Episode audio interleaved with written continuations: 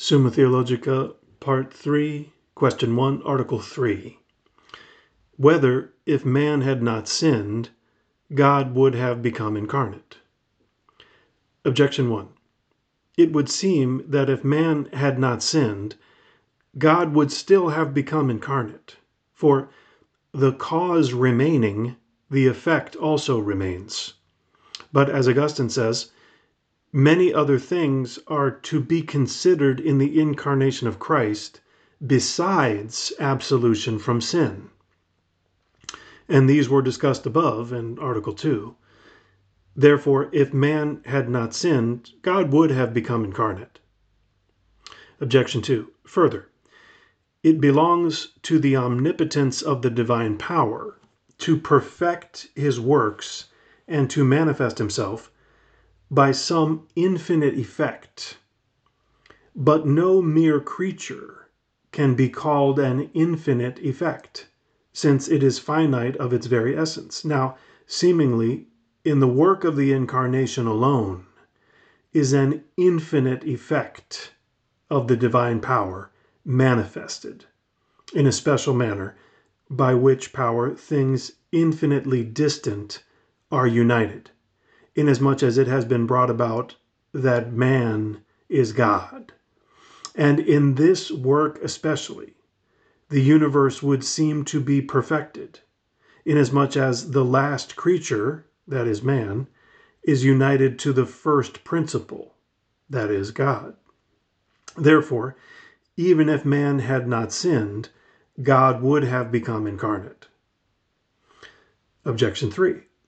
Further, human nature has not been made more capable of grace by sin, but after sin it is capable of the grace of union, which is the greatest grace.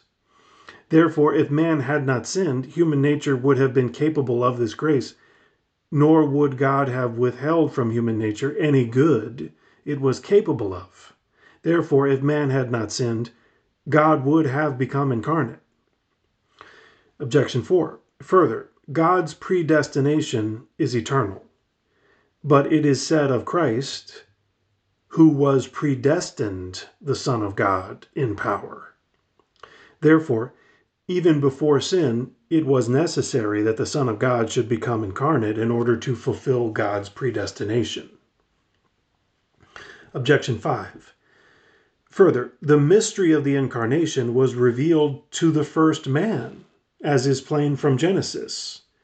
This now is bone of my bones, etc., which the apostle says is a great sacrament in Christ and in the church, as is plain from Ephesians chapter 5 verse 32. But man could not be foreconscious of his fall for the same reason that the angels could not, as Augustine proves. Therefore, even if man had not sinned, God would have become incarnate.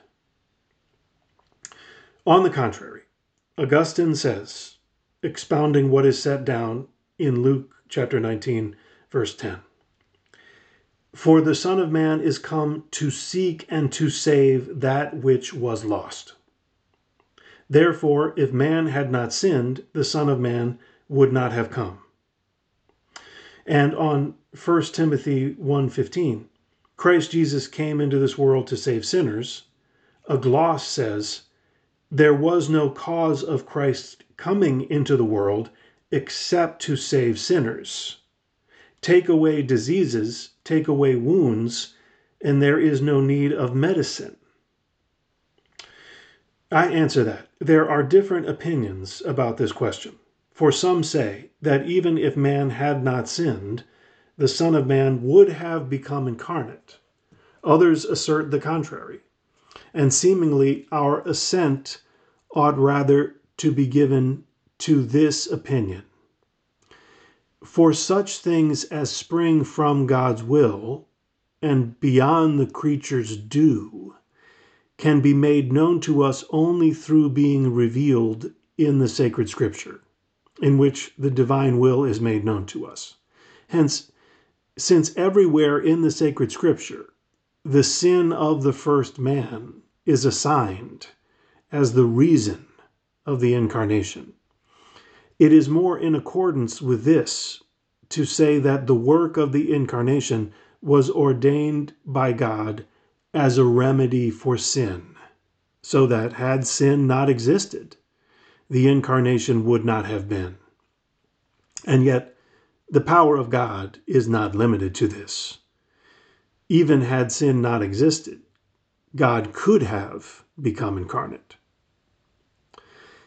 Reply to objection 1. All the other causes which are assigned in the preceding article have to do with a remedy for sin.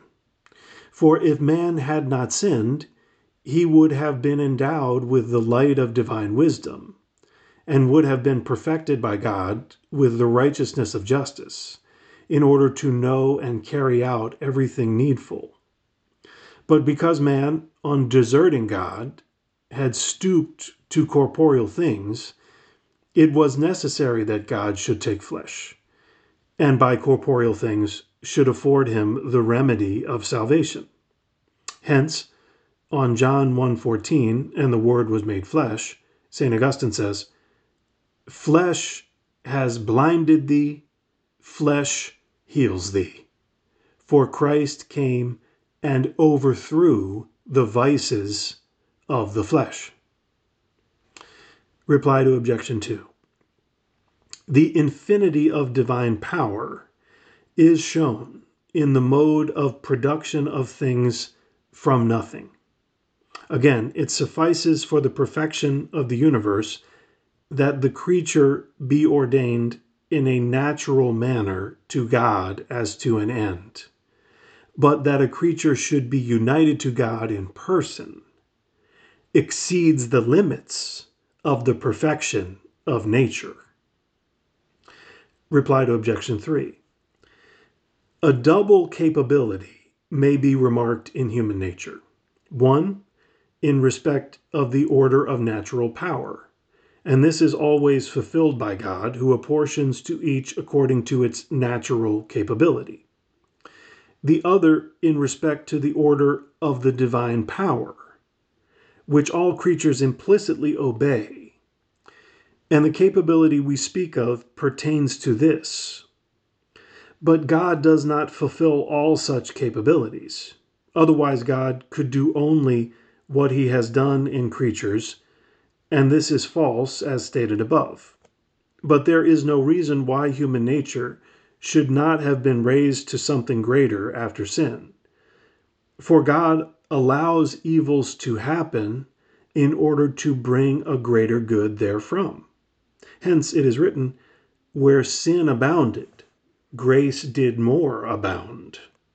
Hence, too, in the blessing of the paschal candle, we say, O happy fault that merited such and so great a Redeemer. Reply to objection 4. Predestination presupposes the foreknowledge of future things, and hence, as God predestines the salvation of anyone to be brought about by the prayers of others, so also he predestined the work of the incarnation to be the remedy of human sin. Reply to objection 5. Nothing prevents an effect from being revealed to one to whom the cause is not revealed. Hence, the mystery of the incarnation could be revealed to the first man without his being foreconscious of his fall.